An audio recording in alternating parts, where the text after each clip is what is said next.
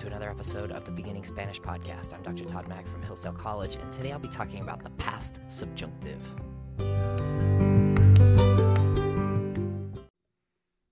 The time has come to talk about the past subjunctive. So, just like there's a present form of the subjunctive, there's also a past form of the subjunctive. And remember that when we when we talk about uh, indicative and subjunctive, we're talking about mood.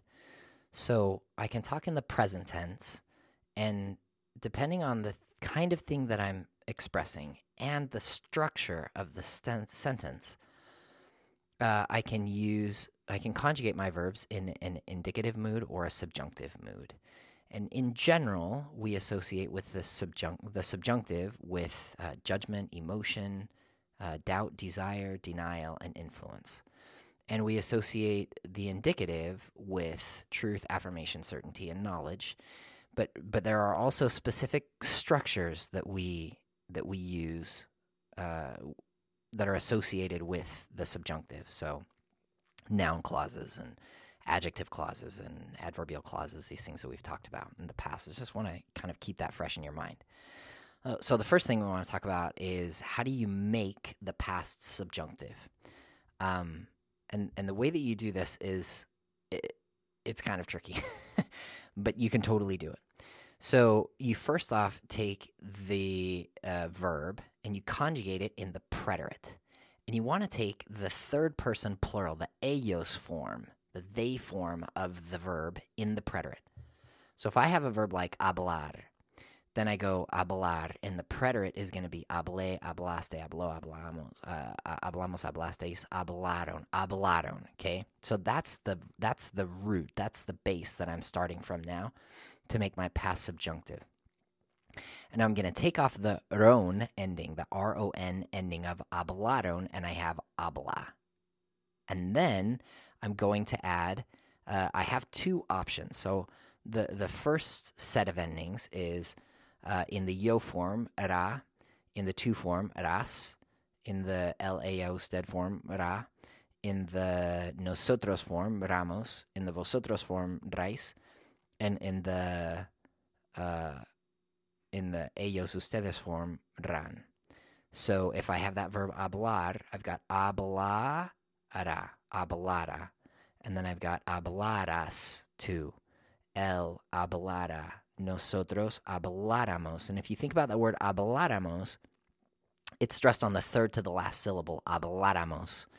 So I need to write in an accent over the, that third to the last syllable, habláramos, hablarais, and hablaran. So yo hablara, tú hablaras, él hablara, nosotros habláramos, vosotros hablarais, ellos hablaran, ustedes hablaran. Now, there's another set of endings that we can use also, and they are se, ses, se, semos, seis, and sen. Uh, so I can say hablara, or I can say hablase, yo hablase. Uh, tú hablaras, or tú hablases. Uh, él hablara, or él hablase. Nosotros habláramos, or nosotros hablásemos. Uh, vosotros hablarais, or vosotros hablaseis uh, ellos hablasen or ellos hablaran. So I can do either one. And it's just poetic license, really. Uh, there are some places where people use the se form a little bit more. Uh, I think it's more, way more common to hear the uh, raras, ra endings and the seses, se endings.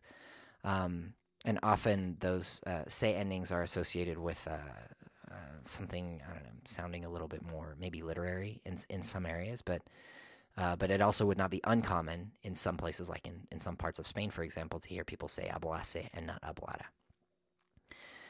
Um, but really, it's poetic license because anybody will understand you if you use either one of them, and they both mean exactly the same thing. Um, now, you might be wondering why can I not, why do I have to take the the preterite, the third person plural of the preterite, if it's hablara, why can't I just use like the infinitive? Hablar, hablara, hablaras, hablara, hablaramos. Seems like it would work. Uh, but remember that the preterite has lots of irregulars. And uh, the irregulars in the preterite are all going to be the irregulars in the past subjunctive. So if I have a verb like ir, for example, ir in the preterite is fui, fuiste, fue, fuimos, fuisteis, fueron. So fueron becomes the base, and then I drop ron and I add my endings. Fuera, fueras, fuera, fuéramos, fuerais, fueran. Think of the verb tener. Tener es tuve, tuve. Tuve, tuviste, tuvo, tuvimos, tuvisteis, tuvieron. Tuvieron becomes my base.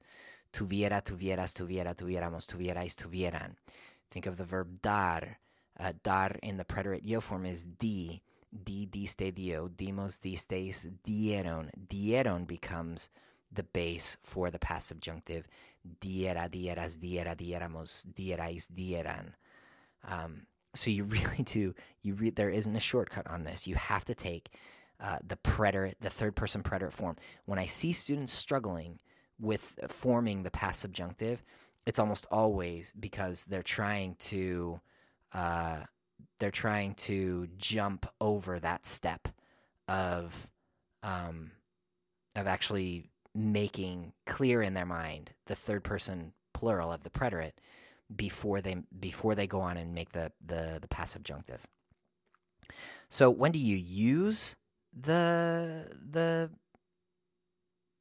the past subjunctive? Well, you use it in the same way that you would use uh, the present subjunctive when you have certain structures expressing certain things. So if I have, for example, in the present tense, I can say yo quiero que estudies. I want you to study, or I want that you study. Yo quiero que estudies. Uh, and then in the past, if I change my my subjunctive trigger to the past, yo quería que, now I need a past subjunctive because now I'm talking in the past and I need the subjunctive. So you use the subjunctive anytime you need the subjunctive and you're speaking in the past. Um, era importante que estudiáramos. Um, fue triste que no estuvieras en la fiesta. Um, yo quise que vinieras uh, conmigo, right? These are all uh, subjunctive triggers, but if the subjunctive trigger is in the past, then we're going to use the past subjunctive for that. And we'll have more opportunities to talk about this uh, later. But um, that's the past subjunctive.